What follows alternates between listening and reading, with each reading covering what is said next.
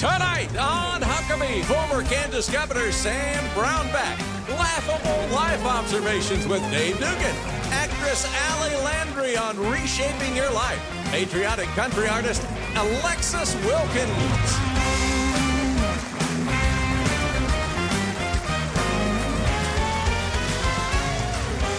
That's Trey Corley in the Music City Connection. And I'm your announcer, Keith Bilbrey. And here's Mike!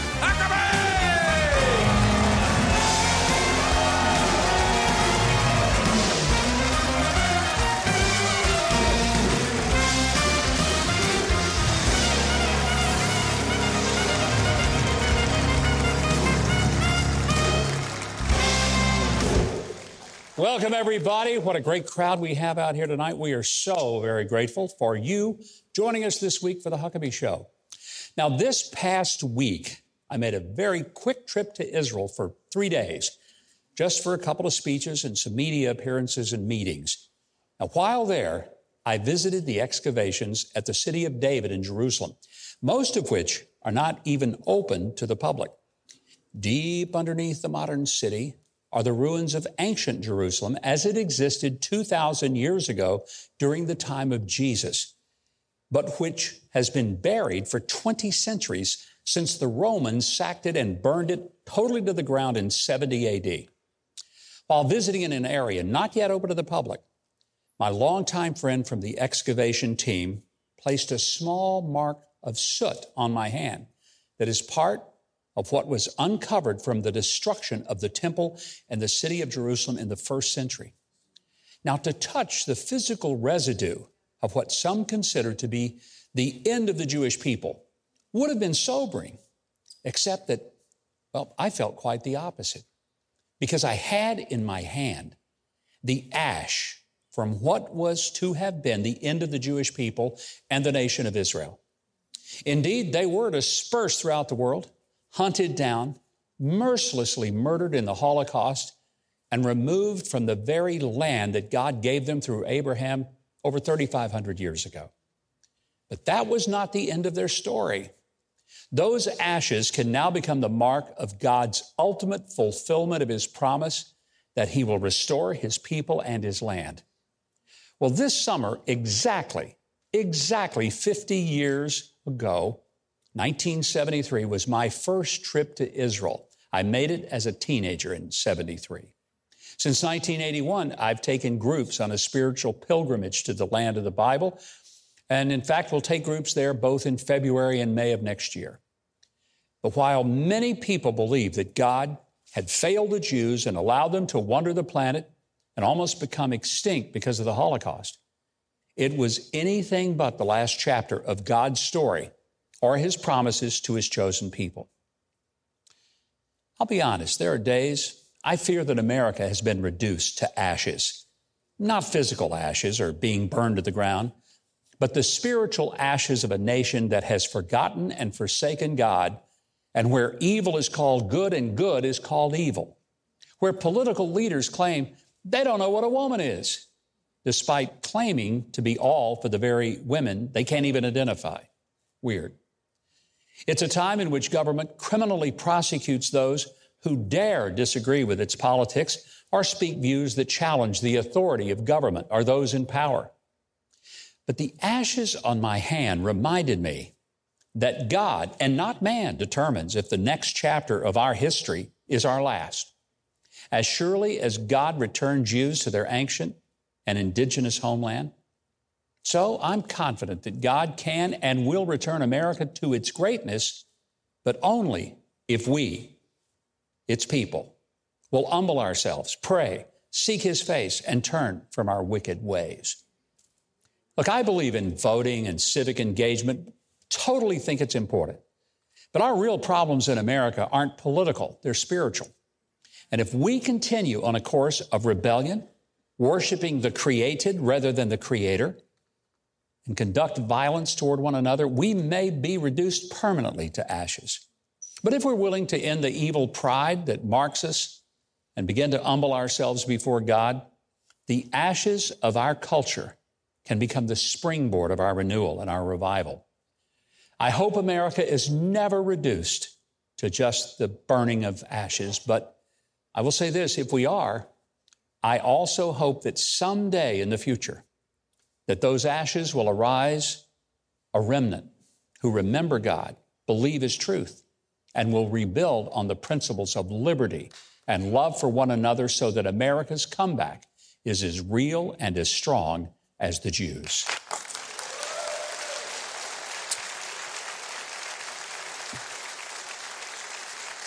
Sam Brownback has been a governor, a senator, a congressman, a candidate for president, and he's also served as U.S. ambassador at large for international religious freedom. His work around the world has shown him countries who protect religious freedom are best at also protecting other individual liberties. Please welcome a great friend from the wonderful state of Kansas, Sam Brownback.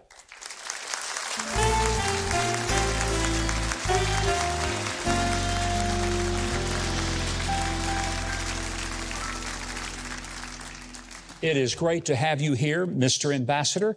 You have held so many titles, my gosh. Uh, what's the favorite of all the things you've done? Congressman, senator, governor. You know, it's actually probably my current title, Grandpa. you know, I, I totally relate eight, to that. I've got eight grandchildren. Yeah. A ninth one on the way. You know, you can and you can't have too many grandchildren. You, you know, know, there's not a number that you say, well, that's enough. That's it. it yeah. Just no more, because you want your kids to succeed as parents. But boy, those grandchildren, that's the sweet stuff. But one of the jobs that you have held is ambassador for international religious liberty. So it's taken you all over the world, and you've been able to see nations that respect people's beliefs and their liberty, and those who do not. What's the big difference you see in those countries? Uh, well, the big difference you see is that the country will thrive if they'll respect people's spiritual longings. Religious freedom, remember, is the, the human right that's closest to the heart. This is, I mean, we, we have a number of human rights that are very important and key, but this one's foundational because it's central to human dignity. It's central to the spiritual desire of the, of the individual. What I find is if a country will respect these rights, the country will flourish. Its security will be better. Its economy will grow more. If it won't, those things shrink. And yeah. that's what's the real, real difference. And it's, uh, and we've got a huge fight going on around the world on religious freedom is the centerpiece of the fight in many of these cases. What are the countries that you see that are most harsh and uncaring for religious liberty? Where, the, where would one, those be? The one I am most concerned about is China. Hmm. They're, they're, they're not the harshest in that, like North Korea, if you're a Christian, you can just be hung and thrown into the gulag. But China is at war with all faiths. Uh, Christians they lock up, they pull down the crosses, they pull down pictures of Jesus and put up pictures of Xi Jinping. But they're also systematic about it around the world. And they're also very technologically savvy. In the western part of China, you see cameras are everywhere, they got facial recognition systems, they got social credit scores. And if you are a religious person, you're just kind of banished from being able to operate in the society. And then they're spreading that system all over the world to allies of theirs, like a Nicaragua or other places that they're uh, that are dependent upon China. So it's not getting better there. And I think a lot of people see, oh, they're kind of becoming a capitalist society. But they're certainly not freeing up um, anything in terms of people's personal beliefs and convictions and ability to express them. It's gotten worse there because they see religion as the only entity with enough adherents, enough people with passion that could take down a government. That religion is actually the one institution that exists that can stand up to a government, and they know it. People don't appreciate that it was not a political movement that brought down um, Eastern Europe. It was a spiritual movement led by Pope John Paul II and by many of the bishops who put their lives on the line to stand for religious freedom. And it ultimately was the end of, of communism in Eastern Europe. And that's what the Chinese fear. They've read their history, they know the history. They are not about to see it repeated uh, on them. And yet, you've got I mean, you got not only China, you've got so many places around the world where Christian persecution is taking place, and we've got the highest level of Christian persecution in the history of Christendom Yeah. taking place right now. And it's in all over places like Nagorno Karabakh that most people wouldn't be able to identify or even know the region. Um, ancient Christian population, 120,000 people just being strangled by Azerbaijan and Turkey uh, and just being forced out of their ancient homelands. And this is being repeated in so many places around the world. But what about in the United States? I mean, we see some semblances of, uh, like the baker, Jack Phillips, out in Colorado. He has been hauled into court and sued repeatedly because uh, he, he had a custom bakery shop. He was willing to sell anything in his store that was on the shelf to anyone, but he refused to do the artistic work for a same sex couple wedding and he got sued, and the state of Colorado has put him through the wringer. He's won court cases, but the continual uh, effort to destroy him, that disturbs me. It's like, why don't they just let him practice his faith and go somewhere else to buy whatever they want to buy? Yeah, and it's his constitutional right. Yeah. You have a right to free exercise of your faith. That's the actual words. It's a free exercise of your faith. And you are seeing this crowded in. That's why a number of us went together of all different faiths to form the National Committee and the National Council for Religious Freedom. It's to stand up for that free exercise clause so that you can operate in the public marketplace, in the public square, as a person open of faith, peacefully practicing your faith. But you are seeing this happen. You're seeing places and groups being debanked, they're being deplatformed because of their Christian values because of their social conservative views. This is happening all over the country. And to me, it is terribly disturbing because the United States is the leader on religious freedom of all the world. Everybody watches what we do on this. And anytime you limit religious freedom here, it not only hurts Americans, it hurts the world because religious freedom gets limited more places around the world.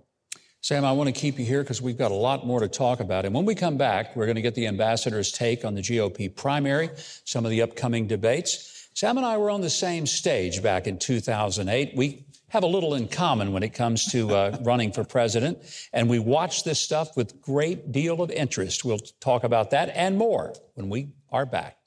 Stay with us.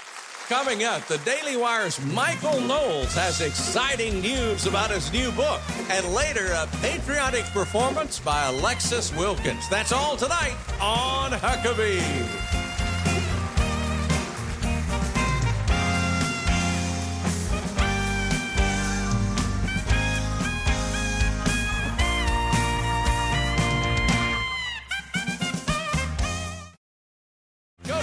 MikeHuckabee.com and sign up for his free newsletter and follow at Gov Mike Huckabee on Twitter.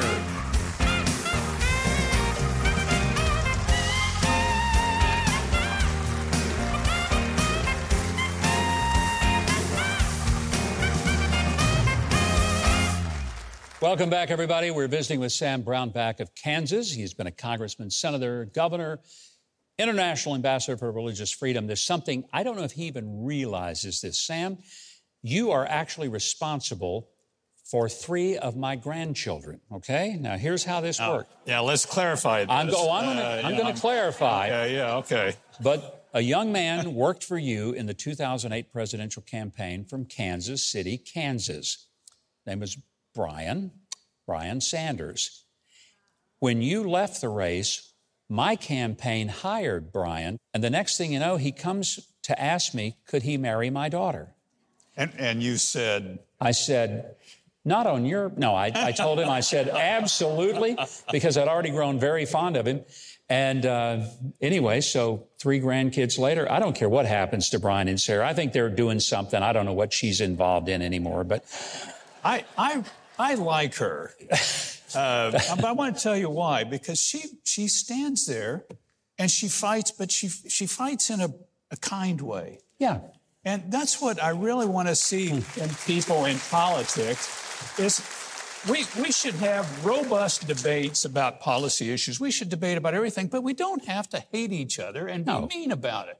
We can be, you know, look, I want to tell you my point of view, and here's what it is. And and she does that, and I and and she's taken a lot of guff at different times uh, doing that for the for the president. I'm sure it, less so at Governor's Arkansas because Arkansas people are nice people. They generally are, yeah. Yeah. You know, when we're talking about the presidential election, we're getting into the season. The first debate's coming up in a couple of weeks. I remember you and I were on that stage back Yeah. in 2007 and 8 when that was going on. Uh, it's frustrating to me. I'd love to get your perspective.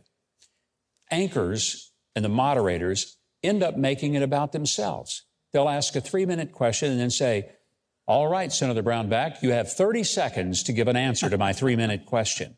It's like a game show, isn't it?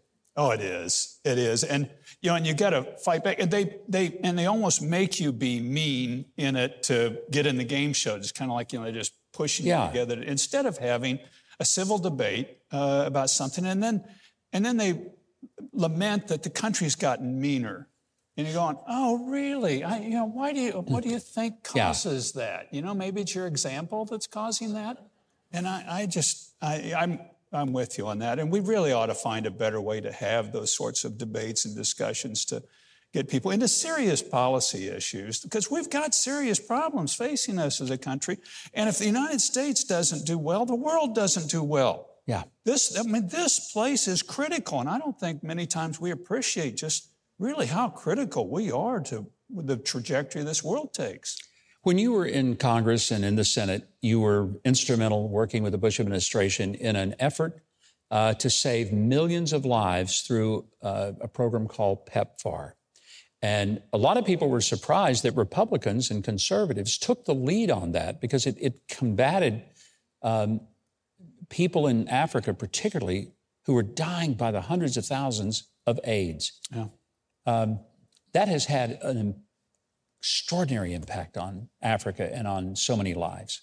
Oh, it has. PEPFAR, I mean, it, it got antiretroviral drugs to, pe- to patients, the AIDS patients that they weren't getting. And then we also then used it to help out in malaria because we were losing hundreds, they were losing hundreds of thousands, millions of children Yeah. uh, under the age of five. And that program has saved 25 million lives. It's been one of the most popular things the United States has ever done for the continent of Africa. It raised the United States' popularity in Africa. It was a George W. Bush program pushed Yeah. by Christian conservatives primarily because it saves, saves lives. It helps people. Uh, it, was a, it was a proud moment to be a part of that and to be a part of the Bush team that push that on through. Well, you've always been an advocate as a pro life individual. And, and I think sometimes people think the only thing pro life people care about is life in the womb. Actually, we care very much what happens when the child gets out of the womb. And that was proof positive of it. Yeah, it's pro life and whole life. Yeah. You know, I believe every life is sacred, whoever they are, wherever they are, at whatever time in life that they are. This is sacred, a unique child created in the image of God. And I think that's the way we should sell the pro life message and put it forward. It's pro life, it's whole life, and we love you because God loves you. It's a great way for us to uh, conclude. And I want to say thank you for being a strong advocate for people, wherever they are, whoever they are, and uh, grateful for that. You can follow Sam Brownback on social media, and you can take the pledge to support religious freedoms for all Americans. The links are at huckabee.tv. Speaking of liberty, we're going to turn Keith Bilbrey loose right now. Let him tell us what's coming up on the rest of the show. Well, coming up next, comedian Dave Dugan will give you a case of the giggles. And later, Ali Landry shares how to find purpose in a life you'll love. It's all after the break.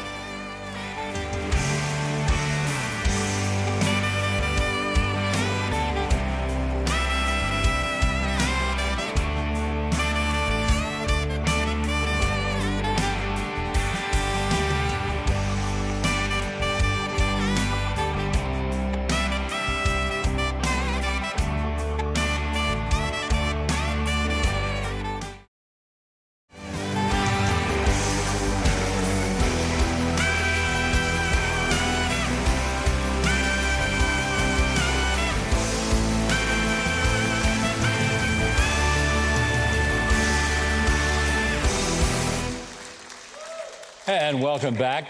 Dave Dugan's career started in construction, working for his dad. Well, lucky for him, Dick Clark found him and called him to Hollywood, and his career shoveling gravel was over. I don't think he was all that unhappy about that. Well, recently he raised money for cancer and set a world record by driving in a roundabout a thousand and one times. Please welcome the very funny and the slightly dizzy Dave Dugan.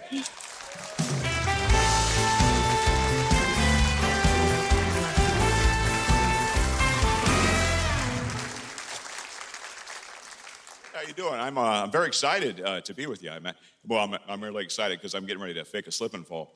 Because uh, uh, I, I, like to own a piece of this joint, but uh, yeah, I really uh, I am excited to be with you guys, and it's it's you know I've I've come all the way from my hometown of Carmel, Indiana, to drive. Oh, okay. You felt like you had to, right? So, and now here I am, and I'm just in a theater that is a very nice theater. And uh, I'm familiar with theaters because this summer I've mostly been performing in theaters, actually, uh, which has been going great uh, until people start yelling, get out of the way, we can't see Oppenheimer. But this, uh, hey, has this ha- happened to you? You know, you just can't wait to get out of a conversation with somebody because they're really annoying or obnoxious. Uh, and uh, well, I got a great way to escape. You just go, how do you know when you've got pink eye? And they will scoot on and make a new little friend. So, I'm trying to, I'm trying to have a good summer. I've done a few, oh, I made my own uh, swimsuit this year. Um, uh, I made it completely out of CVS receipts. It, uh, it, it, only takes three receipts to, to keep me decent, but so I can't, I can't wear dress shoes anymore. Uh, my eyes are up here. Uh, and uh, it's bad. I've got really bad f- f- flat feet. And, and so it's, it's really, it's hard to do certain sports. Um, and it's hard to act like I'm cool when I'm walking down the beach wearing my corrective thongs while I'm showing off my new CVS one piece. You guys ever ever have something uh, happen that is uh, that's so life changing you don't know if you're ever going to be able to bounce back from it? Well, let me just say, did you know that they stopped serving potato cakes at Arby's? All right, this this might be troubling more, me more than it does you, but Here's how I found out, because to me that's the crown jewel of Arby's, a potato cake. Now they don't. And I went in uh, recently to, do, to order my lunch, and then after I was uh, done with my order, at the end I just said, "And I, would like a, a, potato cake, please."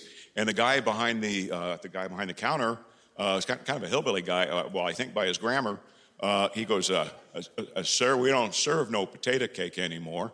So I I just I I, there was a tingling in my ears. I thought I was going to lose consciousness. I, I almost passed out, uh, and I couldn't. I couldn't even think of a backup plan. I couldn't think curly fries quick enough, and and then he's uh, he's making things uh, more confusing for me because he, he had so many gums.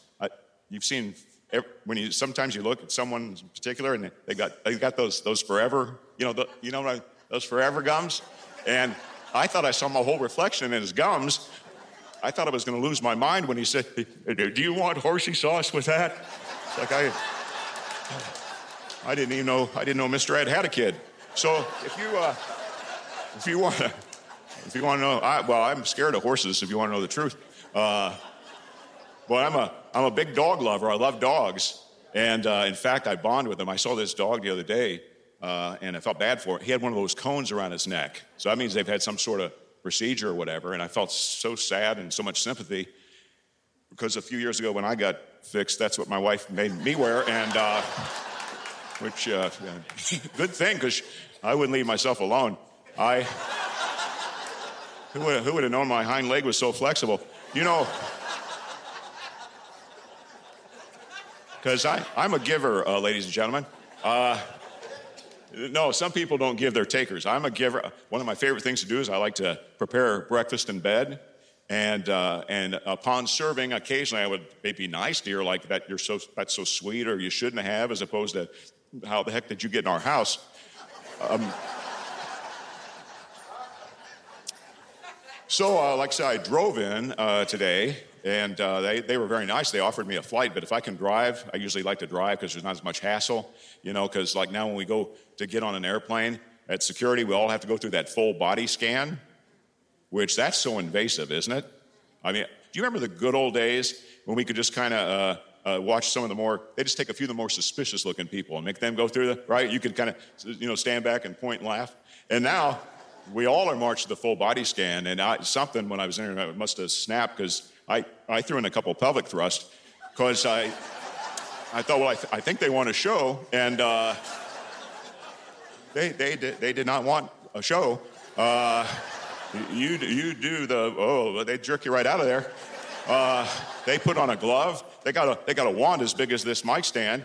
You know you're in deep when they get that wand out. And I, 25 minutes uh, went by. I thought I was going to miss my flight. I finally said the security guy, I said, if you don't stop with your bad touches, I'm going to to grab my carry-on and, and squirt you in the eyes with no more than three ounces of contact lens solution. So uh, this is uh, let's see, 26 years of marriage uh, this year for my wife and I, and uh, that and I have no complaints. It's a great marriage. Although when I'm with her, a lot of times I don't know if any, any other husbands hear this. People look at me and they go, "Wow, you you married up." And uh, that's a nice compliment for her. I'm just thinking, well, how, how, how, much did I marry up? I mean, am I just slightly out of my league? Or are you saying she has some sort of, of facial uh, recognition disorder? That's the only reason she's with me? So I get a little revengeful. I actually, uh, you know, sometimes when they say, oh, you married up, oh, well, yeah, she's, she's pretty, but she, she snores like a sailor. Uh, I'm not even kidding about that. And it's not even a, it's not a human snore. It's, it's, a, it's, it's a hog snore. Uh, she woke herself up with it the other night. She goes, Oh, I must have been dreaming. So, you you must have been dreaming about wallowing in mud because I've never, never heard anything like that before in my life. Thank you guys so much. Thank you very much.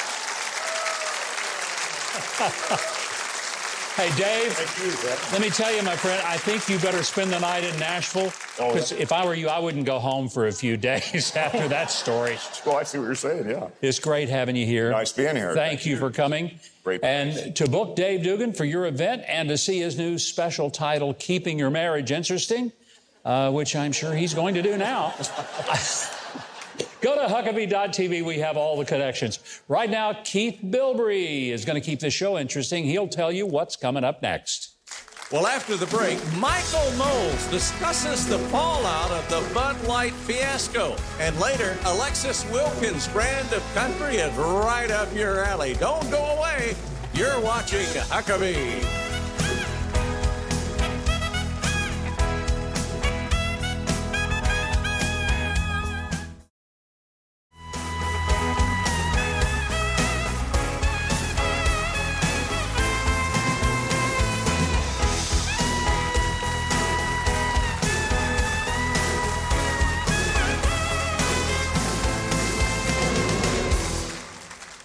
One of the great things about this show is we have the best music in Nashville, and Nashville is Music City, USA. But it wouldn't be without Trey Corley and the Music City Connection. Give them a big hand. Michael Knowles is a conservative commentator at the Daily Wire. He's also a best selling author, and on his recent trip to Hungary, he made an exciting announcement that one of his most famous works has just been translated to Hungarian. We're going to find out what you can learn in his book, and that's whether you read it in English or Hungarian. Please welcome back to the show one of our favorites, Michael Knowles. Michael, thank you. Welcome back. I, am thrilled to hear about the trip to Hungary because it's one of those places in Europe that has not gone the way of the far left. It is the promised land, Governor. It was a real pleasure to go visit. And what coincided with this visit was not just a speech and an opportunity to check out Budapest, see what a non liberal democracy looks like. Uh, but this translation came out. And, and the translation took about as long as it took me to write the book, and that was about five seconds. Uh, but I'm, I'm just so pleased that the message of my book, Reasons to Vote for Democrats, a yeah. comprehensive guide, uh, could now make it not only to an American audience, but to a global audience as well. To those who are the uh, maybe unaware, the book, Reasons to Vote for Democrats, it, it's a, a, pretty thick book, mm-hmm. but it's filled with empty pages. It's totally empty. I I can't quite pronounce the title of the translation. It's Miert Libera Nyakoknya. I can't quite get it out, but, but I can pronounce the rest of the book. It's the first translation, actually, in the history of publishing where the translation is identical to the original work. That is history in the making right there.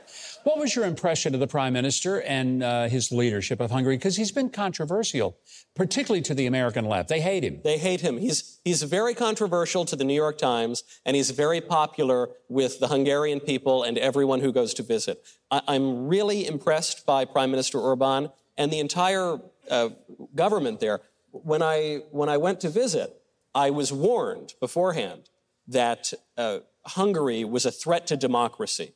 A threat. A yes. threat. And I thought, okay, well, why is Hungary a threat to democracy? And then I looked it up in the New York Times. And the reason that Hungary is a threat to democracy is because the people elected a conservative. Well, that is definitely a threat It to is. democracy. When the people have their voices heard in their government, that is very dangerous to democracy if the way that they make their voices heard is to reject liberalism. Do you think, though, that we're seeing a pushback? And I, I mean, g- good example. Bud Light comes out with this ridiculous ad featuring the pretend woman, Dylan Mulvaney, and they've lost $30 billion in market cap as a result of it. Their brand has been ruined. Yeah. People are not going back to it. They thought it was a blip and it wouldn't matter. It matters. Same thing is happening with Disney and with Target and other companies. Is this maybe the, the kind of light at the end of this horrible tunnel? Well, it certainly is. I think that Transheiser-Busch was banking on the boycott. Oh, that's good. That is good. I love that. What, what they were banking on was that the conservatives would boycott, we'd throw a big fit for one week, and then we'd all go back to drinking their swill. It was the number one beer in America. And it didn't happen. The boycott has kept up, the numbers have gotten worse. So that's good news. Same thing happened to Target. Yep. Same thing has happened to other companies that keep pushing this woke and specifically trans agenda. The bad news for us, though, is that no matter how much the customers say no, the, the big institutional investors, the asset managers that combined control $20 trillion of assets, they're still pushing this. And because they threaten the companies, companies like AB InBev or any of mm-hmm. them, to say, if you reject this ideology, we're going to tank your ESG score. Then when your ESG score goes down, we're going to pull some money out. When we pull the money out, your stock price goes down and then you lose your company. So in the old days in America, the customer was always right. Today, the customer is almost never right. And unfortunately, we see this at the ballot box too. When the people come out and the people oppose the most liberal, radical agenda items, we're told, listen, you're deplorable, you're irredeemable, you have no right. And if you ever try to, to say no again, we'll call you an insurrectionist. Is there any way to combat that? I mean, is there a solution? we're we're not going to just go along with the spirit of the age. It's that great line from hmm. Fulton Sheen. If you marry yourself to the spirit of the age, you're going to find yourself a widow in the next one. And if we marry the spirit of the age in our countries, we're going to find ourselves having lost our culture, having lost our traditions, having lost our whole way of life. Wow. I hope that uh, your trip to Hungary helps to fuel the continued commentary that you are bringing to us because it's very, very powerful. Michael, you always have great things to say. I don't know if you'll ever top that book, though, The Reasons to Vote for the Democrat. I mean, that, that's, that's just amazing. Uh, but I want you to know for our audience, Michael's books, including The Reasons to Vote for Democrats, which is available now in English and Hungarian. They're available in bookstores everywhere. But be sure to follow all of the links to Michael Knowles and the Daily Wire at Huckabee.tv. We will connect you to Michael on social media as well. Speaking of connecting, Keith is going to tell us in both English and Hungarian what's coming up next on the show. I thought it was either or. Okay, stay where you are. Actress and author Ali Landry is right after the break.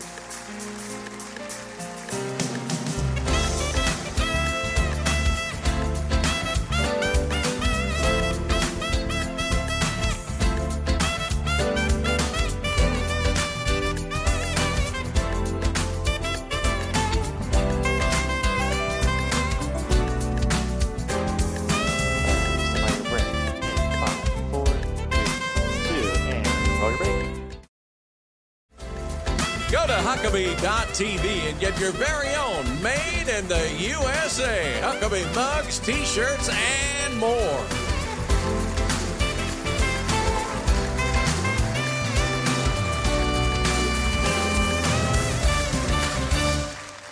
And welcome back, everybody. Most people thought that actress and TV host Ali Landry had a charmed life. Named Miss USA, one of the uh, People magazine's most beautiful, with a booming career, happy marriage, and three great kids. But they didn't know that she was actually struggling with exhaustion, depression, and some other serious health issues. Now she's sharing the secrets of what she learned and how she reclaimed her health and wellness in her brand new book. It's called Reshape Your Life. Please welcome Ali Landry.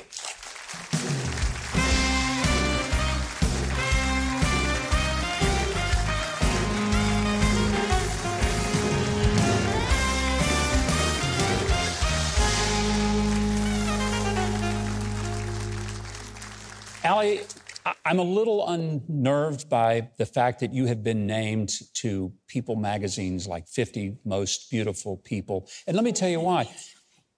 I've never been on that list and I don't understand it. Well, that's a shame. We have to do something about that. I think it's too late. Uh, I don't think so. You know what most people may remember you for? The Doritos commercials at the Super Bowl. Yeah. My gosh. I mean, those still are considered some of the greatest commercials in Super Bowl history. Yeah, it still goes on as like the top 10 every year. I have to sign a little bit of a contract. but I have to say, you know, um, you know, my kids now ask me, I have three children, and they're like, Mommy, why don't we get like free Doritos? Like I was like, babe, they never sent me one bag of Doritos. Like Are you kidding? All of those commercials, not one bag. But I did buy a house with Doritos. So my first house was bought with that chip. So The I'll House of. Doritos. Yeah, there you go. exactly. They were some of the greatest ads. I mean, they still, that's Yeah. been a few years beautiful. back, but I mean, Launched people my still watch. Yeah, Yeah. beautiful. Now, there's another part of your life that a lot of people may not know. Mm-hmm. Not very long ago, we had Jim Caviezel and. Yeah. Tim Ballard on the show, and they talked about this magnificent film, Sound of Freedom, that if people have not seen, don't pass go, go straight to the theater and see it. Absolutely stunningly. Magnificent film. Your husband is the director of that movie, Sound of Freedom. The writer and director, yeah. It makes me emotional. Uh, wow. it- it's just been such a hard journey for us, you know, with that project. It really has. And to see, and, and I thanked you when we met backstage because you were one of the very first who welcomed them on and allowed them to talk about this film and share it with your audience. And I think that's probably, probably one of the reasons why we are where we are today. Well, it's Yeah. it's been amazingly successful to the chagrin of Hollywood that thought it would kind of come and go in about three days and nobody would watch it. Yeah. And it's now breaking so many records and it's one of the big summer blockbusters. My What- cheeks are hurting. I mean, it's just fantastic. But it is. It feels like we're living a miracle. That's what it feels like to It is a miracle. That is a message that I'm mm-hmm. convinced that the forces of darkness never wanted people to see. Yeah. And yet we have to see it and we have Yeah. to know about it. And I hope you will convey to your husband how grateful we are for his writing and directing one of the greatest films I've seen in oh, the last 30 years. I wish he was here to receive that, but thank you. I will definitely pass that on. And just for those who have not seen it, I know when I told my mom that my husband was making a movie about child trafficking many years ago, this was over six years ago, my mom started to put her fingers in her ears and she's like, no, no, no, no, no, no, it's too difficult. Like, I can't, I don't want to hear, I don't want to hear it. And I think that's maybe the initial reaction of most audiences. Yeah. But he took very you know, a lot of thought and really wanted to take care of the audience. And hmm. you and I had a conversation. Is you t- it takes you to the edge, but it never crosses over the line. So he really cares for you, where you will be, you will be aware of the issues and the problems, but you're going to be okay. It's just something we need to see. I want us to talk about the book Reshape Your Life. Yeah. Most people would look at you and your incredible success as an actress and writer and speaker and all these things and say, reshape your life. Uh, She's had it made. Yeah. Hadn't been that easy, has it? No, it hasn't. You know, it, it's, it's not things that I talk about uh, very often, but, you know, I've had many reshapes in my life. Um, some that have brought me to my knees where I didn't know if I could get back up again. You know, I had initially, it was one around betrayal. Um, and secondly, it was tragedy and loss. And then more recent was with my health. And uh, I came through on the other side of those reshapes, I think, better than I was before. And the wisdoms that came along with it, and different areas that I tapped into to sort of get me to the other side. And that's really what all the things that are that are in the book that's represented. When I was going through the book, it was very apparent that reshaping your life is not just about one aspect of life. That's because right. you talk about mm-hmm. emotional health and spiritual health, mm-hmm. but also physical health. All of these things that make for the whole of a person. And I think that i- such a powerful message because sometimes people think if I just get healthy or if I just get my mental health fixed, but it's everything. Well, I always tell, you know, at the time when I wrote it, I was 45. I'm now 50, proud to say.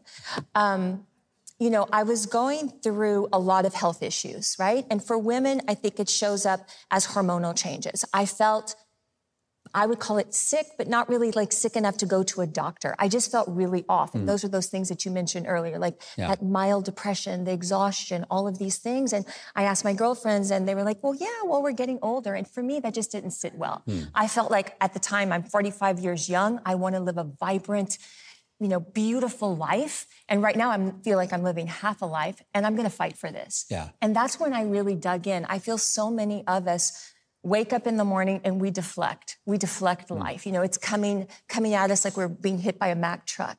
And I really just want to encourage people just to stop, pause. For me, that looks like gratitude daily. Hmm. It goes into my prayer and meditation time, like sitting in those moments of silence and really figuring out what's working in our life and what's not, and what can we address and what can we reshape just not settling. You know, we have one life on this earth. I feel like it's way too short. And I've realized through the tragedy that I've experienced in my life, I just want to live, live each day, you know, to the fullest. I think you do that through the book, and, and it's such an encouraging book to people who think there's something wrong with me and nobody else understands this. Yeah. And I think that's the affirmation of the book.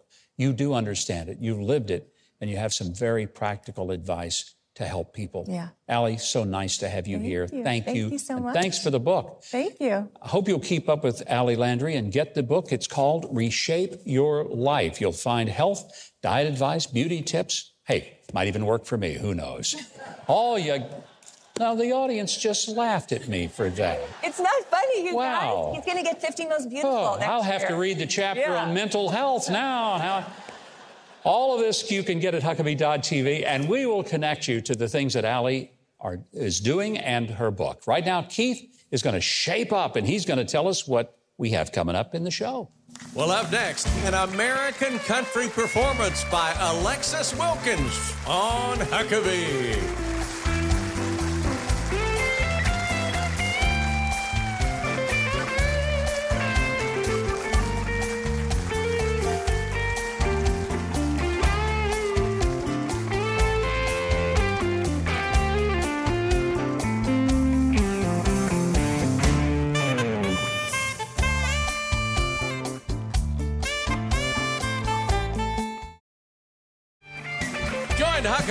Week for Kentucky Congressman James Comer and 90s country group Ricochet performs their hit Daddy's Money.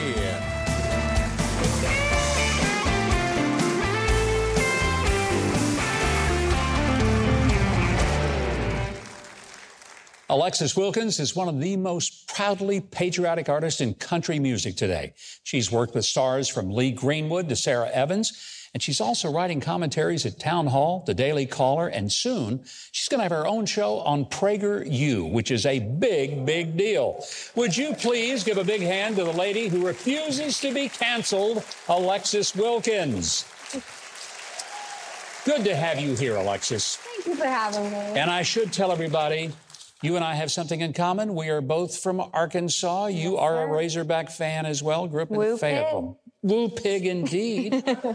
and uh, I want to tell you, your songwriting ability is just masterful. Thank you. I, I, I listened to the things that you're doing. You did a song called Stand. It was one of your singles, and it was about standing up for the flag because you're such a supporter of our veterans. Yes, sir. Where did that inspiration come from? Was it all the crazy stuff where people refused to stand and acknowledge the country? Well, that that certainly helps. Um, I work with an organization called Warrior Rounds, where we work with veterans as songwriters, and we write um, songs with them.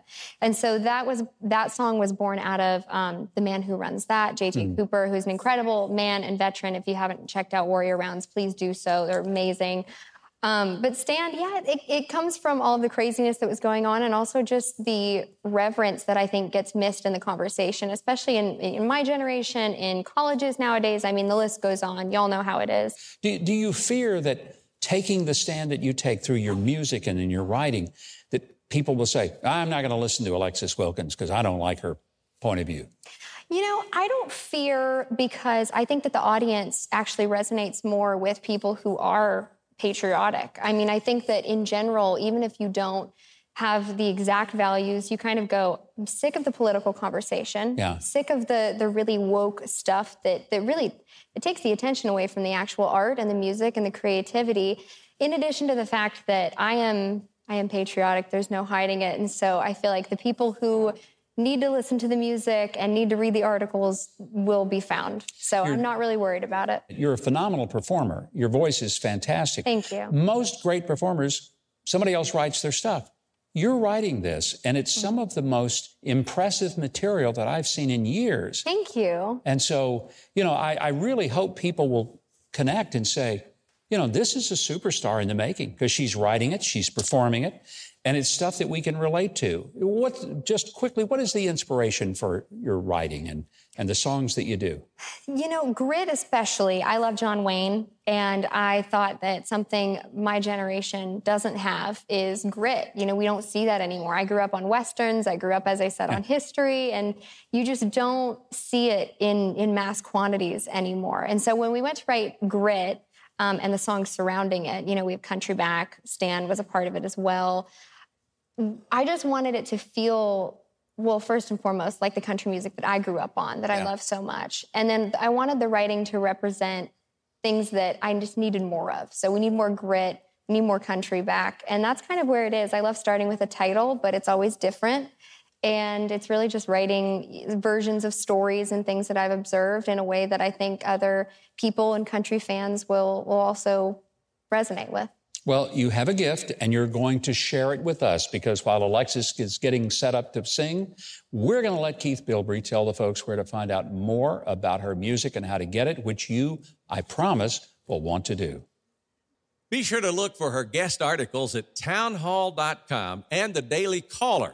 To find Alexis' social media and to listen to her at UEP Grit, go to Huckabee.tv. Now, performing Country Back with Trey Corley and the Music City Connection with Mike on bass, here's Alexis Wilkins.